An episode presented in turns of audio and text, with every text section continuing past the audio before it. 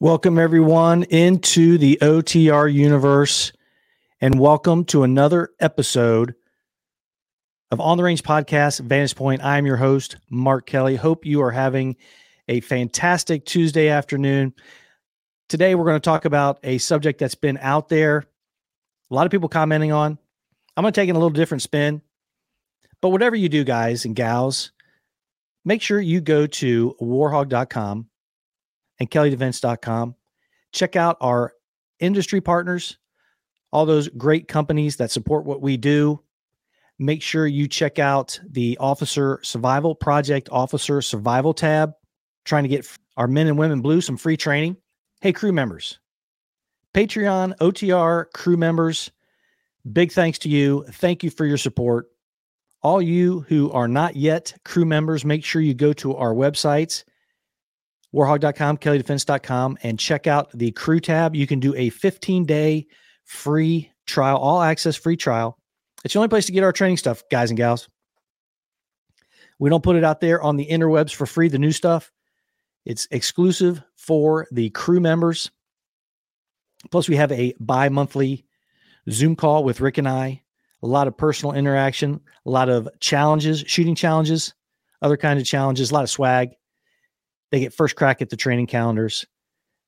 Today's episode of the Vantage Point is brought to you by the Firearms Training Notebook. 1% better every day. Rick and I put this out a few months ago. Wildly popular, a integral part of our training.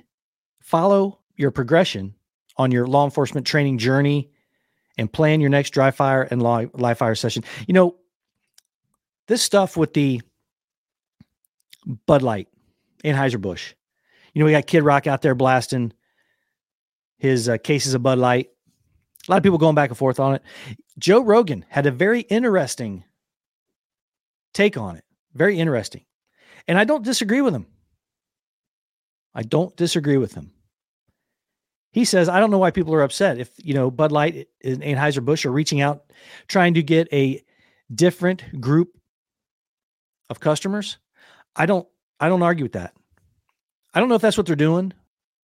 He didn't take it quite as personal as someone who drinks Bud Light and is tired of woke agenda being thrust down their throats. I think that's what's happening here.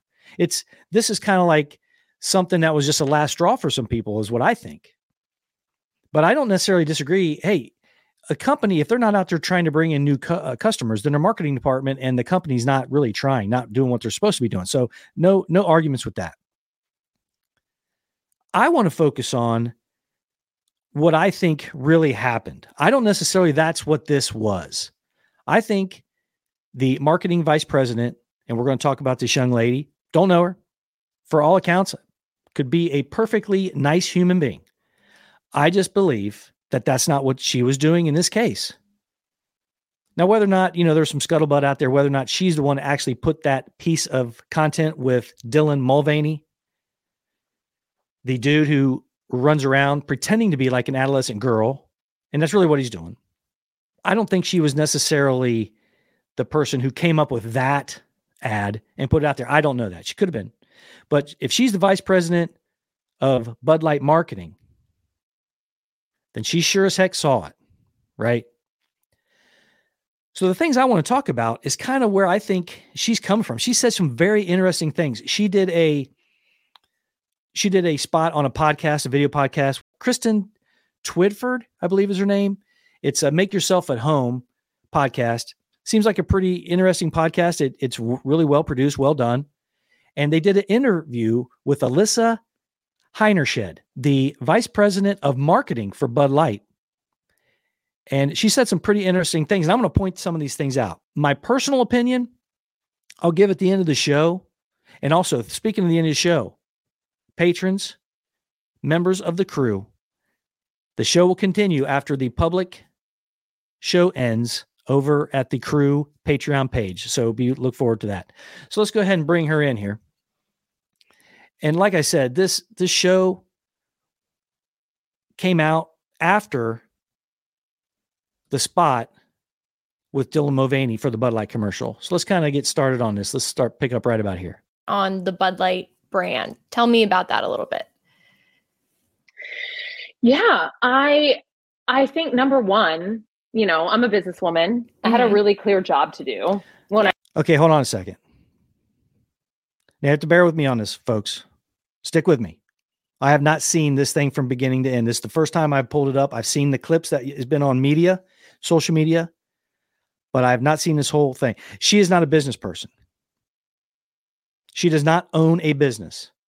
She is a employee, a very high paid employee, I'm sure, vice president of marketing, but she is not a business person. She is not purchasing anything. She is not paying anybody. She might have some hand in some of the hires of her department that are coming up through, but she is not a business person, in my opinion. She does not own a business. That, as far as I know, this this is her job as an employee with Bud Light. When I took over Bud Light, and it was when I took over. Brand Bud is in decline. It's been in decline for a really long time, and if we do not attract young drinkers to come and drink this brand, there. Okay, will- hold on, hold on a second.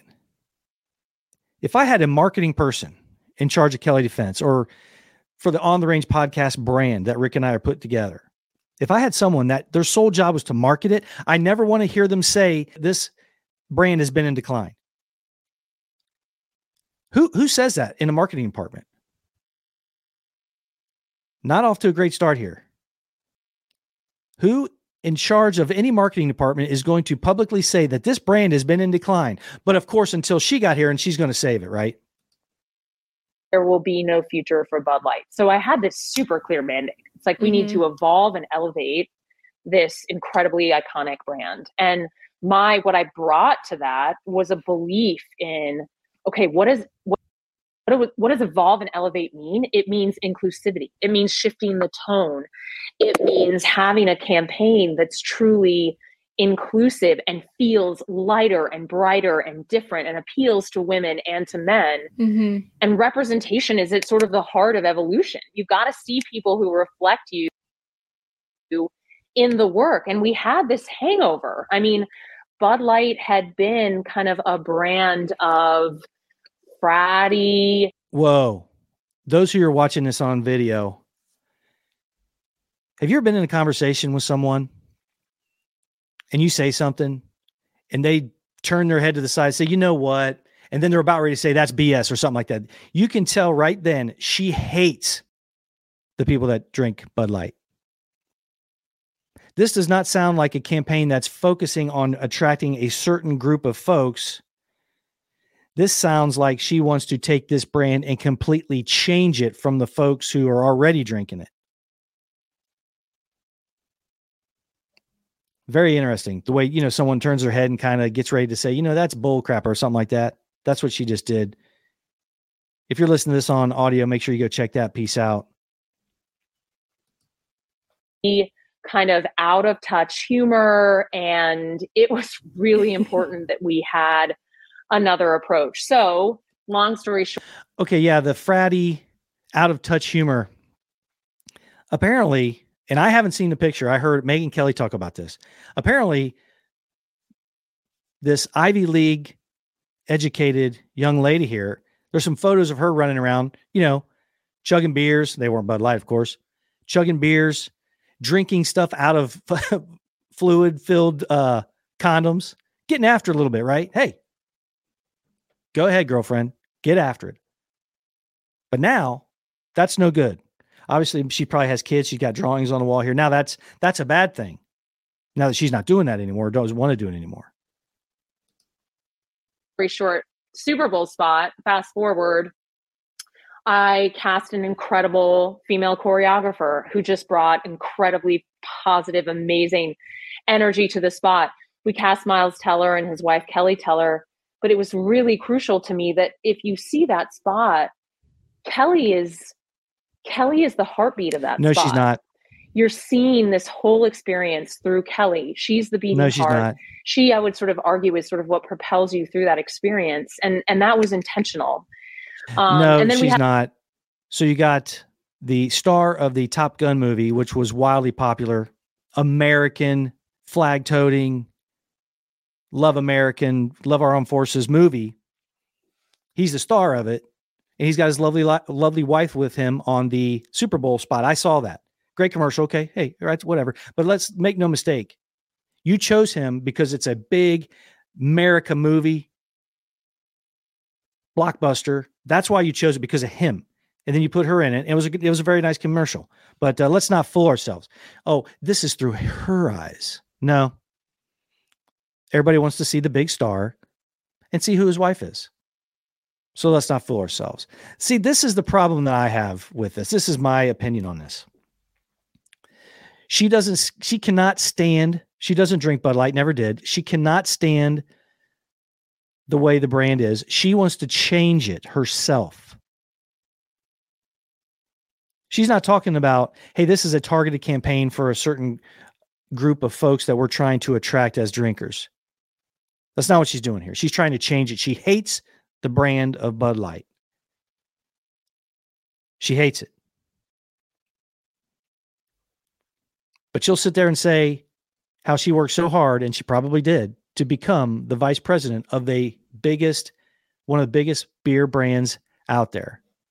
She'll take that all day, but she's going to do everything she can. And here's another thing: every everybody who's who's kind of followed the story, you know that this gaff cost Anheuser Busch six billion with a B dollars. Six billion. I don't know of anybody in the world who costs their company that they work for five to six percent of their market cap in three days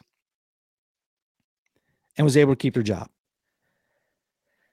But when you're talking inclusivity and all these other things and, and lighter and brighter, you're using all these buzzwords that everybody is watching for. Let's not kid ourselves. Marketing right now, media, sports media especially, identity poli- politics driven. And this apparently was the last straw for a lot of people. And it cost Anheuser-Busch $6 billion. And she still has her job. Now, I don't want to see Anheuser-Busch go out of business, even though they're not an American business anymore. I don't know if you knew this, but I think they're, I think it's a German company or maybe, a, maybe a, a Dutch company. I'm not sure. Belgian, maybe. I don't want to see anybody lose their jobs. I don't want to see anybody necessarily get canceled forever. But the folks who drink Bud Light, and I'm not a fan of Bud Light myself, they're sending a clear message. Now, Anheuser-Busch did put out a spot and a statement. The first one was a complete failure.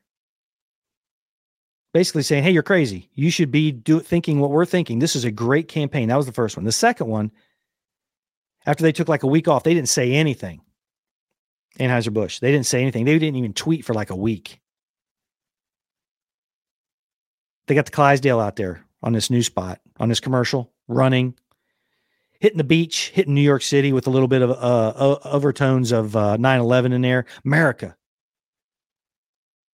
Two guys drinking on a porch in like a prairie in front of them, cowboy hats. America, right?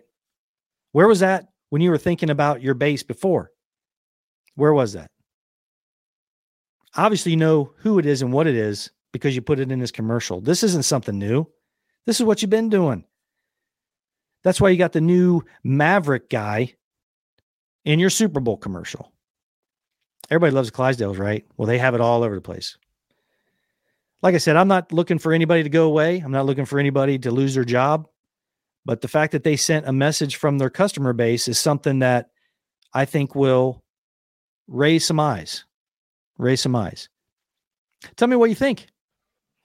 Leave a comment below make sure you go to our websites, warhogg.com and kelleydefense.com. Make sure you check out the industry partners. While you're there, check out the crew. Become a OTR member, on the range podcast crew member. If you go to warhogg.com, kelleydefense.com, you can join right there. Free trials available, friends. Join a group of like minded men and women who want to be 1% better every day. And if you haven't already done so, check out the Firearms Training Notebook. You can go to Amazon or you can go to the websites and get them, get a signed copy. Right now I'm out, but I just ordered some more, so they should be in in about a week. But wherever you do, make sure you like, and share and hit those notification bells. These audio and video shows.